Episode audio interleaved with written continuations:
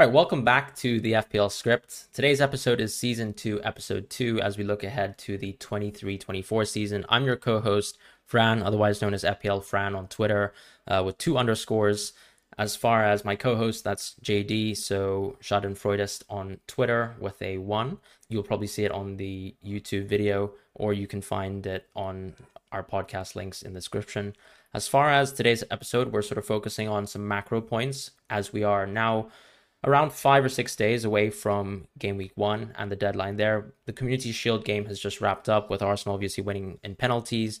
But it gave us a little bit of insight as well now that Jesus is injured. And we just wanted to talk macro points across some teams that we've obviously focused heavily into the past.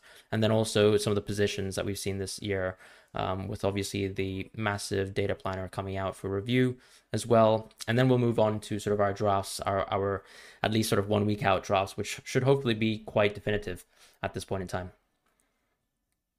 Yes, uh, happy to be back for the new season. I hope everyone enjoyed our pod with uh, FPL Chase. Uh, I, I personally had a lot of fun. But yeah, we're almost back to the grind. It's less than a week for uh, game week one. And I think it's a good time to just get some of the macro points that you know we're going to talk about discussed and see where we land in terms of one of many drafts that maybe FPL review is going to recommend to you based on certain settings that you uh, select on the solver. The first point we can dive straight into is review doesn't rate Arsenal as much as it as we thought it would, and it seemed uh, maybe a given that Arsenal would be well rated by review with their underlyings from last season.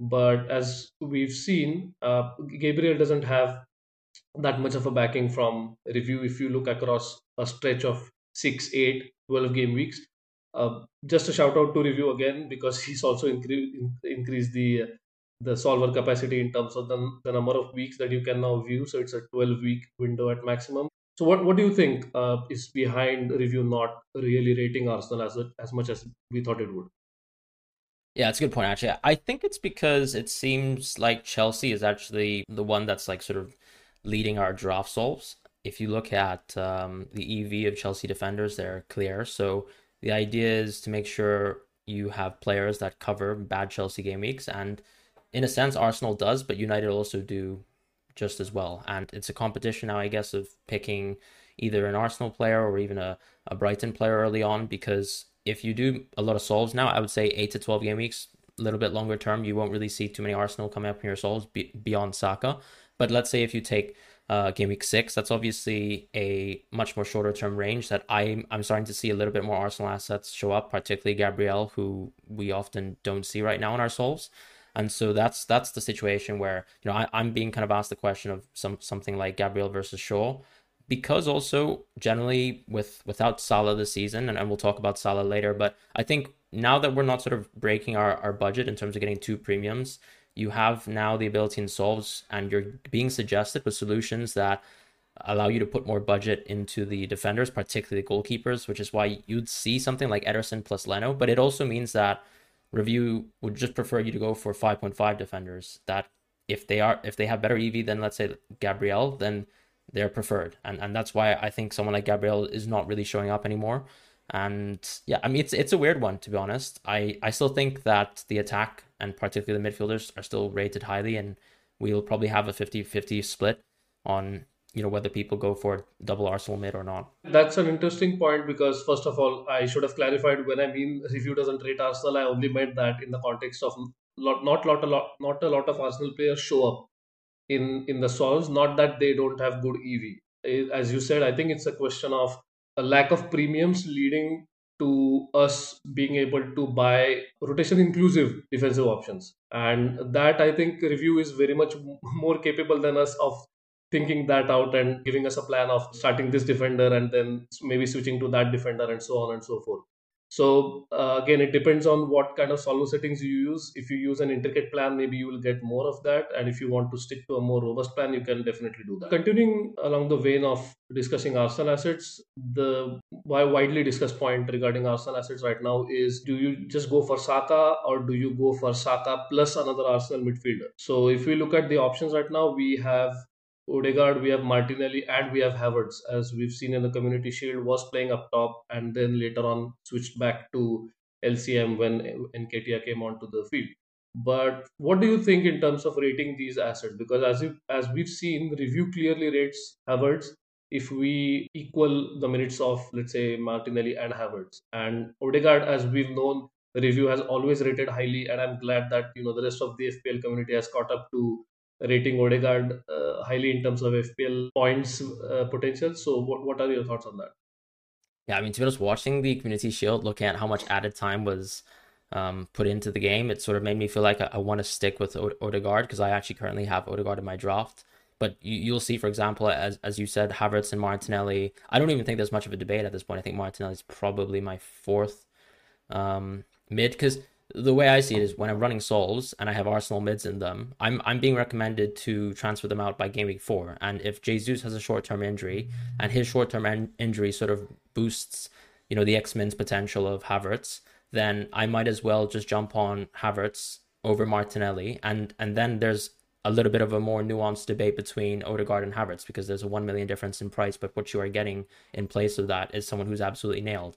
And I, I'm, I'm not sure I think 11 did mention on Twitter, I believe, on a thread that the impact of the added time is something like 3% in terms of what you'd expect from from all sorts of nailed players this season. So, like a Bruno, a Salah, and an Odegaard. So, it, it is not gigantic, but I think when we are playing a game of margins, and that's sort of what we're looking for, yeah. I'm probably minded to go for something like Odegaard. And going back to the point about, you know, your your shorter term solves like six game weeks versus your medium term solves like eight game weeks, I'm starting to see, for example, that it would be nice and more intricate for me to go Odegaard short term and kind of capitalize on that EV, then transfer him out to Eze, as opposed to going for something like Havertz plus money in the bank. But it, there's a debate now with those two, and and I, I think unfortunately Martinelli sort of falls clear of that just because the positional sort of flexibility is very important for a player who's not absolutely nailed, and and Havertz and Trossard, in a way, sort of benefit more from that than, than Martinelli.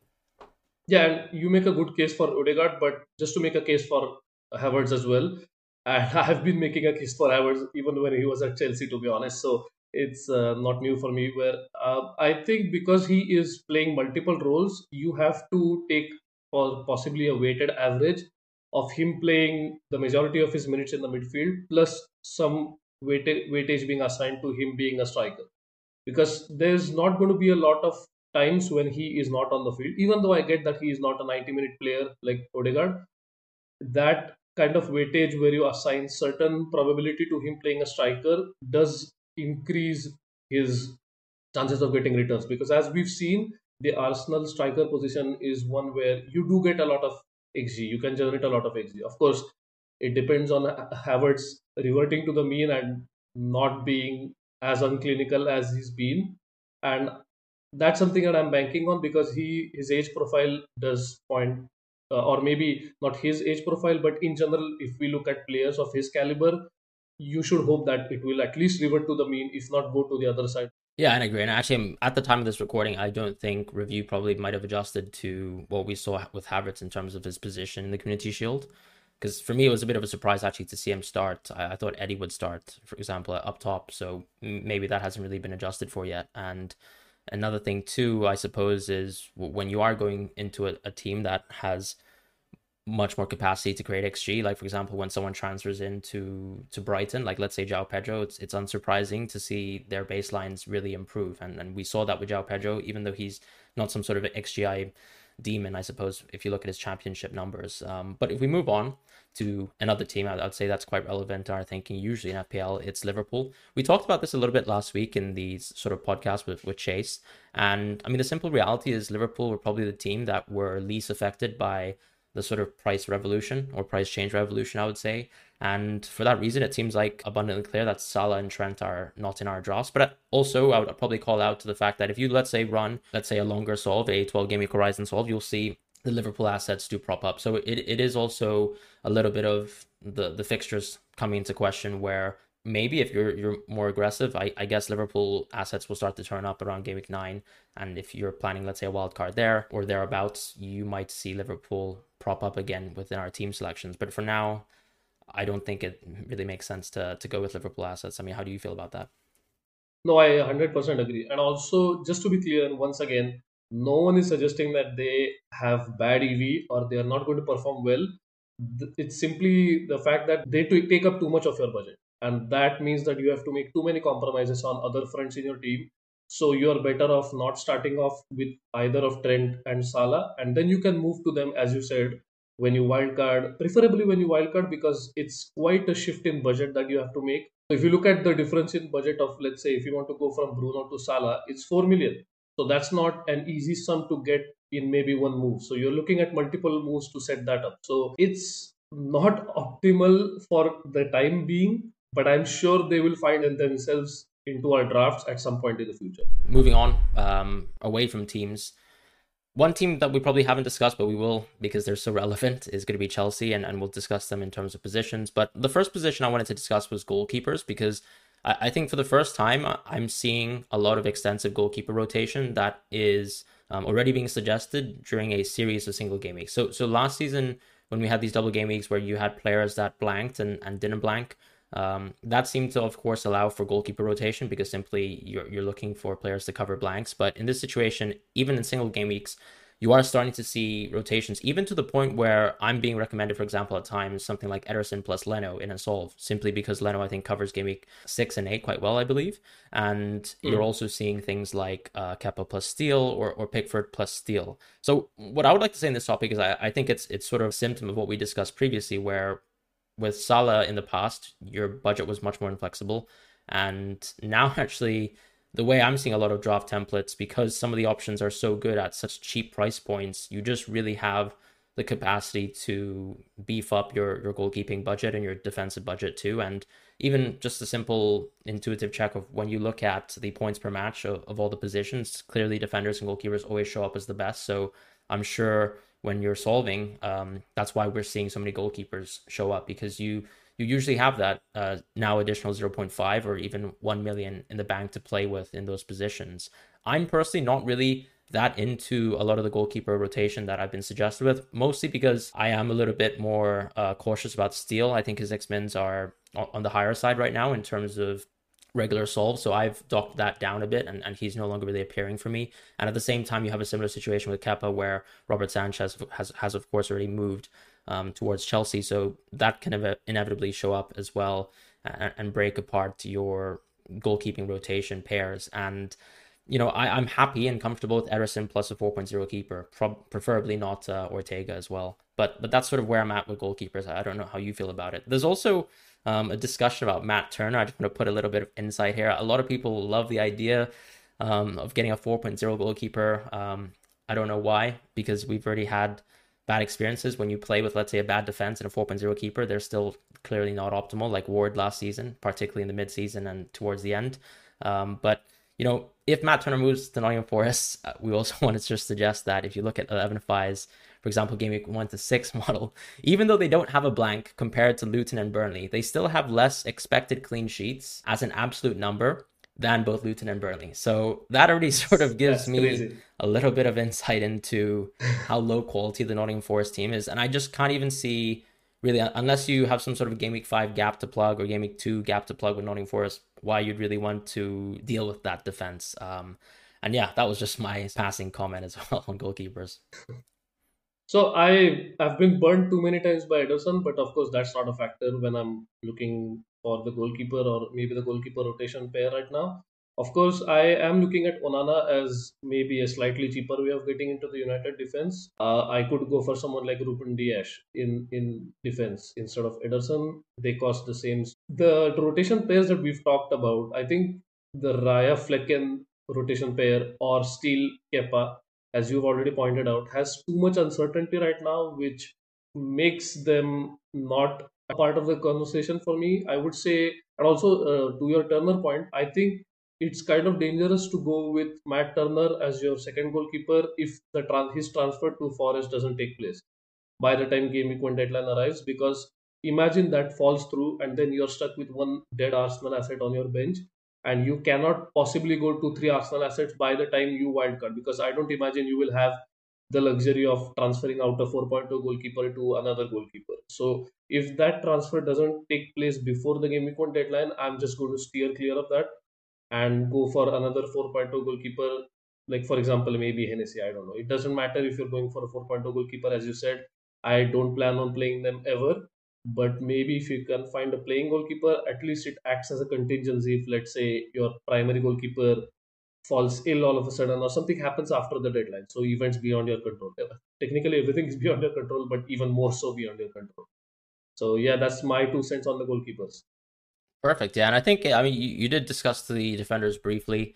Um, I think the most interesting point really about defenders is when you once again look at the 11 FI um, defensive model. Chelsea obviously and Brighton in particular are teams that are absurdly well priced. And for that reason, I think a lot of solves have been spitting out whether you go with uh, two Chelsea or three Chelsea. Three Chelsea usually in the situation where you're recommended to go with Kepa. But I think, as we said, because there's a bit of uncertainty there, I'm leaning more towards a very simple um, 2x Chelsea solve, usually, usually an iteration of, let's say, like Chilwell plus uh, Colwill. I'm happy with that. But at the same time, I guess if you wanted to be quite robust with your draft, you could maybe actually just preload um, Chilwell and James because a lot of transfer suggestions that I'm seeing with whatever solve I'm running is something like game week three, Gabriel to to James or Estupiñán to James. That sort of transfer does seem to prop up quite often. So so if you want to go with James earlier on, I, I think it's it, it is probably an idea that would be recommended. But I I'm more than happy with just two Chelsea defense just because and, and also listening to for example Jan talk about um, his experience owning triple Newcastle uh, defense in the back half of the season, particularly when Isak and Wilson were options. That you know, it, it is sometimes important to be open to the fact that let's say a Chelsea forward can emerge a, a, as a leading option and be even arguably more optimal for the overall structure of your draft if you go triple Chelsea like that, as opposed to just simply looking at how triple Chelsea is optimal. I, I just go with triple Chelsea defense from the start of the season, that sort of thing.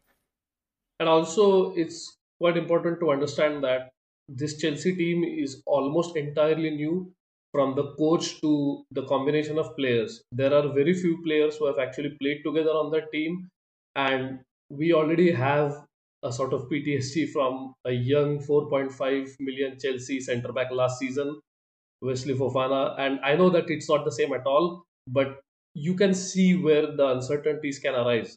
And it's, as you said, in order to not completely shut ourselves off from other options, like for example, let's say Nkunku comes back, because it's well known that Nkunku was a firm favorite for many of FPL managers, including you and I. I don't think we would have started the season without Nkunku if not for the injury. So if he comes back sooner than expected, I am looking. I'm going to look for ways to get him into my team. So in that sense, I don't want to block myself from that move, which means that three into Chelsea is just a no go.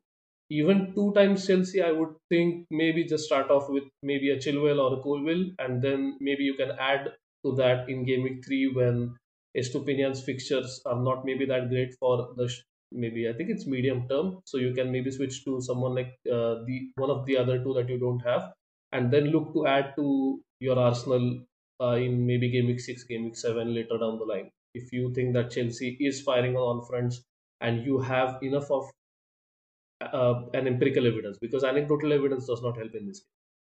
Yeah, I mean, I agree with you there. I think moving on to the midfield, one position that you won't really see Chelsea in because Sterling doesn't seem to be a particularly fond option. I, it, it's a position where we seem to have the most template structure. It, it's basically whatever solve um, you're putting out now will have Fernandes, Rashford, and Saka, and even Mbeumo. So that's really four out of five of your midfielders. Uh, a lot of people still have three five two templates, or you know even a four five one that we'll discuss later. And so it really just becomes a question of what you want to do with that fifth spot. I think if you want to go with double 6.5, which is something that I suggested on a thread that I wrote, because the 6.5 position is so strong and, and, and we're seeing already so many good potential picks. Even let's say future forecasting, I suppose, into game weeks five and seven, when Aston Villa and Newcastle respectively have better fixtures, you know, you you will see Diaby as an option. You will see potentially even Barnes slash Almiron as options. And so I get the idea of starting with a three five two template with two six point five midfielders is, is, is very very um, good looking and and Eze in particular and and Eze in particular looks the best. Simply, I mean, outside of Mbeumo, of course, simply because he is actually going to benefit from a few additional set pieces now that Olise is out to start the season. His baseline numbers are much better than March and Mitoma. And if you look at Roy Hodgson as well, under his management, Eze has actually been a full on 90 minute player. So with this extra added time stuff, I'm sure Eze is someone who's going to benefit even further. Whereas I can't, I can't probably make that same sort of judgment call with uh, Mitoma in March, particularly with uh, Kudus coming in to Brighton. He's probably going to take you know some right winger minutes as well, um, maybe some 10 minutes as well. But it, it's very hard to say whether it, it even makes sense to consider Mitoma in March at this time. I think it also depends on, on, on what model you're, you're looking at too, because I, I understand that with the uh, Top Fam's model, maybe Eze isn't showing up as, as someone who has such great expected value uh, in comparison to the Brighton midfielders. And, and in fact, the Brighton midfielders are better. But yeah, I, I think Eze is starting to look like an undeniable option. And even in solves or, or strategies where I'm looking to maybe bypass Eze because um, we now have the space to go for an Arsenal midfielder because of the Jesus injury. I'm still, for example, seeing solves where I'm I'm recommending in the future to go for Eze. So I do think the position is is starting to become incredibly template, and and really it's just that change of one midfielder. So you know we're probably going to be making our gains really within the defensive and forward positions. That's sort of my position um, early on in game week one. Yeah, I think you've covered extensively on all pos- possible options that we can look at because, as you've said, 6.5 is really a strong point for us this season you can go for either a structure where you have two 6.5 mids or you go for one and then you have to compromise somewhere else but a two 6.5 mid structure is perfectly viable this season and that's not necessarily what you've seen throughout the seasons in FPL. So if that's something that you are more interested in, as in you know reducing your value in midfield and maybe pumping that money into the remaining spots, you can definitely do that with someone like even Eze and Mbeumo at the same time, rather than either of them. So I definitely understand that. I don't think I'm going to go for that, but at one point in time, I was thinking about it. So it's not entirely ruled out, but it seems unlikely for me at this time. Yeah, and I think a, a symptom of that really is just what has happened with the forwards, right? With the sort of uncertainty around Jesus and Nkunku, we're now starting to see Watkins come up as a much more popular option, just because he's going to be yeah. a very consistent player, someone who plays, as we were saying, like he's going to have that sort of Harry Kane benefit of playing really until the end of the game um, unless it's absolutely killed off. And so that makes Watkins an even stronger option. And at the same time, when when Jesus isn't there and Nkunku aren't there, and, and you want to think about the idea of moving to them when they're back and, and, and fit for selection, then Watkins is a brilliant placeholder. Plus, he himself has good fixtures later on, anyways. The only really other option I've seen is João Pedro, and, and that's someone who's in my draft. It sort of changes what template structure, I guess, your draft is and what formation it truly is. But I'm I'm a little bit more open to to João Pedro at the time being, just because for me, I just see it as a one week punt, and I'm a little bit higher on, on his minutes than most. I'm sort of forecasting him to be something around 55 expected minutes. We also saw today that he's become the number one penalty taker, at least when he's on the pitch. This was also when Gross was on the pitch, which was, yeah, I mean, a, a really positive sign in my opinion, to sort of I would say diversify the template a little bit from from just purely Watkins. Yeah, and I think with João Pedro, the the fear comes from De Zerbi himself, where because his team is so fluid and a lot of players are able to execute so many game plans that he has, it becomes much more difficult to understand if a player is going to get consistent minutes. Of course, once they do, like for example, we knew about Mitoma after a couple of weeks that this guy is nailed for most of the games. So if that's the case, you can move to them. But I can understand the skepticism around João Pedro right now. I personally, I think it's going to get squashed once we have a couple of game weeks because I think he's going to be absolutely great for, for his price, especially given the fact that he's on penalties and uh, you know he could possibly share some minutes at maybe across positions like number 10 or something like that but even if that's the case it's great value regardless and I've seen two possible structures. One where you go with Watkins and João Pedro, and of course Haaland, uh, who we don't need to mention, and the other is where you go for João Pedro instead of Watkins. I think you have something akin to that. Whereas I initially, when we still had Nkunku as part of the conversation, I was thinking about a three striker structure where I had Nkunku and João Pedro, and that meant that I had to rotate between all eight of my attackers essentially which is not a bad plan. Of course, it does mean that you're possibly going to have some halls on the bench, but I would rather have them on the bench than not have them in my team at all because that means that they are performing well and I can count on them when the time comes. I think one point we may have missed is maybe just touching on Nico Jackson. Um, At this point in time, we, we Oh, do yes. think that N- Yes. Nkunku is out for game week one. If you look at review, obviously there's uh, Vlahovic who's who's sort of booked in um, right now, but th- that still suggests, of course, whether the the transfer gets done or not, that Chelsea are probably minded to look at another forward and adding that to the team. Even though I think Pochettino himself has mentioned that he has wanted to look for an experienced centre mid.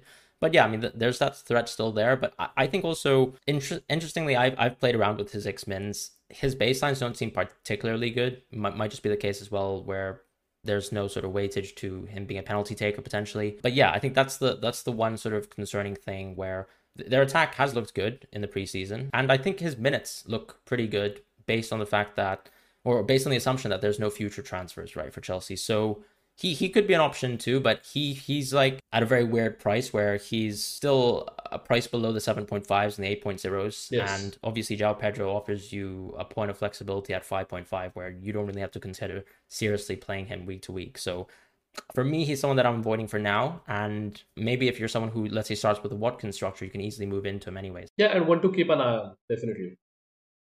So I think we can move on to the last point that we had penciled in, which is how to get in someone like Kieran Trippier later down the line. And you actually had an interesting thought process behind this.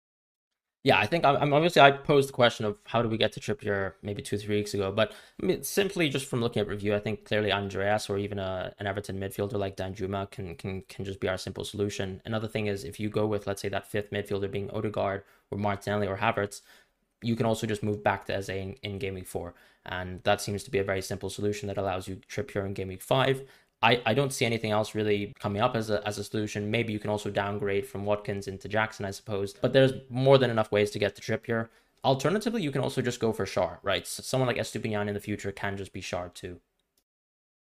I think that, that actually kind of covers most of the macro points for game week one. Let's just quickly move on to captaincy. I, I think you know the the EV will definitely change, but Saka is right now sort of the, the the reigning option on review. I think other models clearly have Haaland in favor. You also have Rashford there and thereabouts as well as a third option. Do you have any sort of initial thoughts in terms of captaincy? I, I I think generally yes. You know we're trying to play our best in terms of being analytical and trying to you know get the most in terms of margins, but I I really just can't see myself not going for a Haaland captaincy in the beginning. I'll, I'll No. leave the floor to you. No, again, it's a case of how much do you weigh the EV delta, right? For example, as of today, uh, there's a 0.2 difference between Haaland and Saka, where Saka is better than Haaland by 0.2 EV right now. So if you look at this EV delta and you have your own setting where if you say, okay, if the EV delta is greater than let's say 0.5, I will change my personal preferences to what review says. But you can, everyone can have their own individual kind of threshold where if you if if that delta exceeds that, you can definitely reevaluate your options.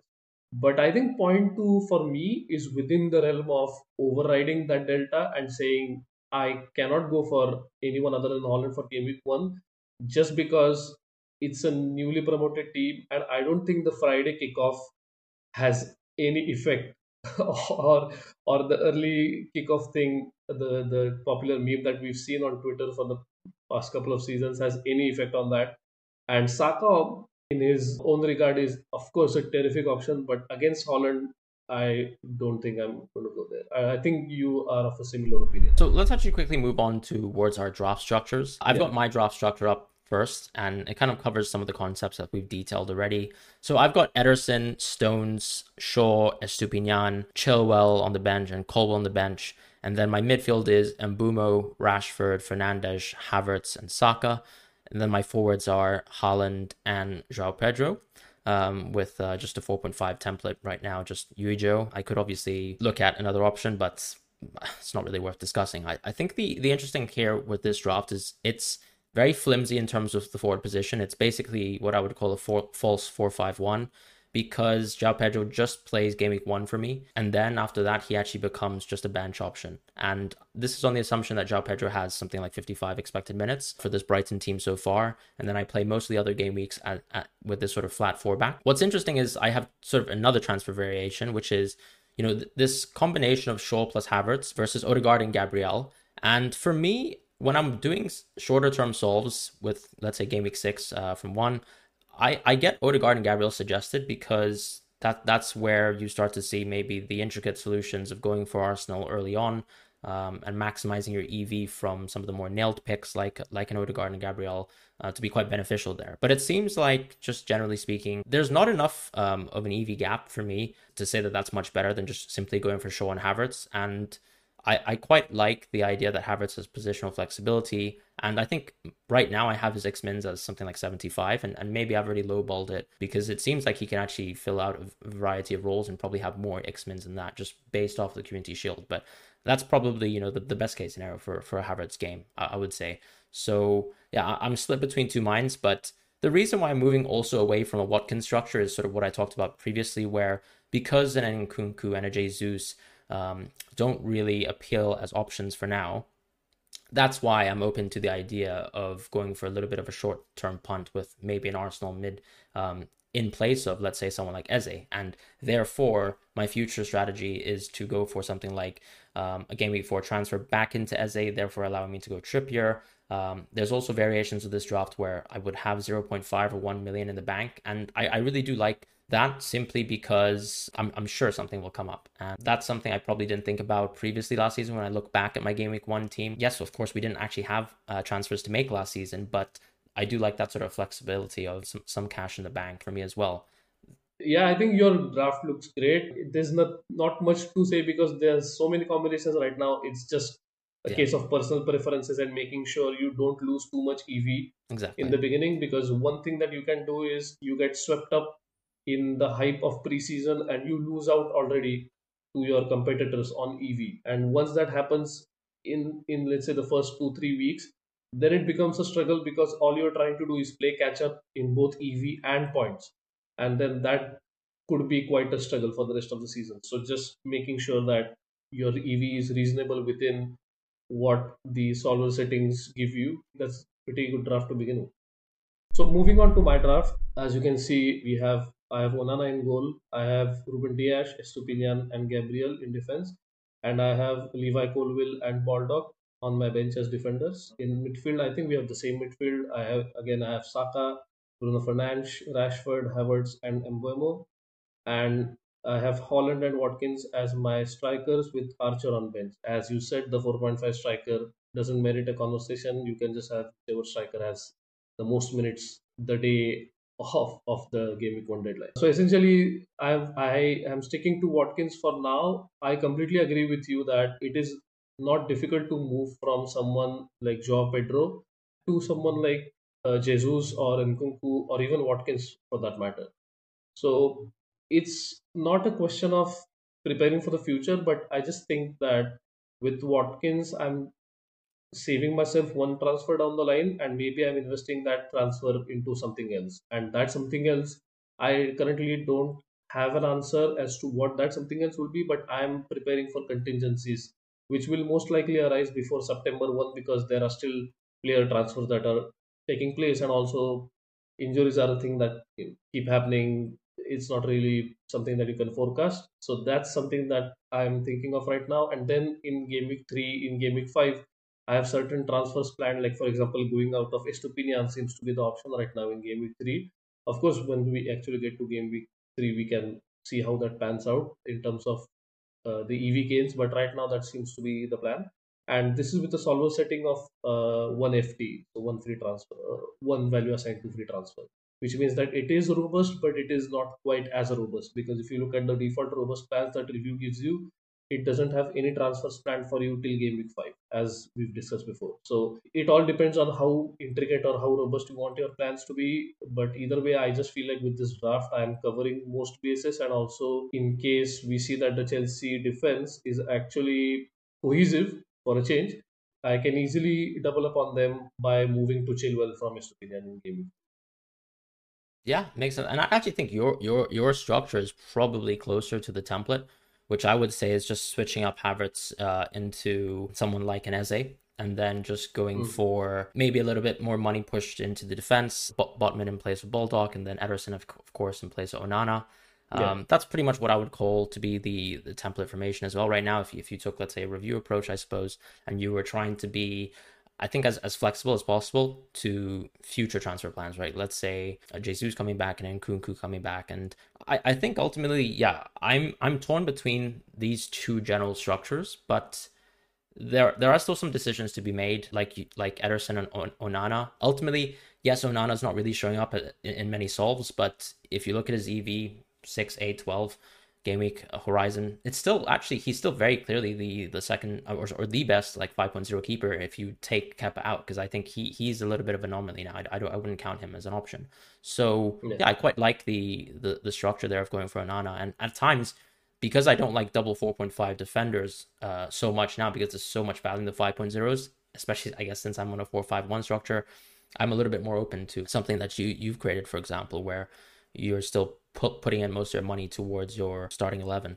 and yeah i think that's this is a pretty encompassing episode. I, I would like to see of course maybe if we change our drafts a little bit more closer to the deadline but i think we've we've covered the template quite well and, and sort of the big macro points. Uh, anything you'd like to add as well for this episode? No as you said exactly this is nothing close to being finalized. I'm pretty sure we're going to work tirelessly through the next few days in order to maybe have whatever changes uh, we deem necessary. But at the end of the day, it's going to be uh, a case of whichever draft you find the best in terms of EV and in terms of your own personal preferences. So just balance the two out. And one more thing, please don't forget the deadline is on Friday. I think there are a fair few deadlines yep, on Fridays Friday in the first few weeks. So just make sure you are well aware of that and see you in game week two. All right, see you guys in game week two.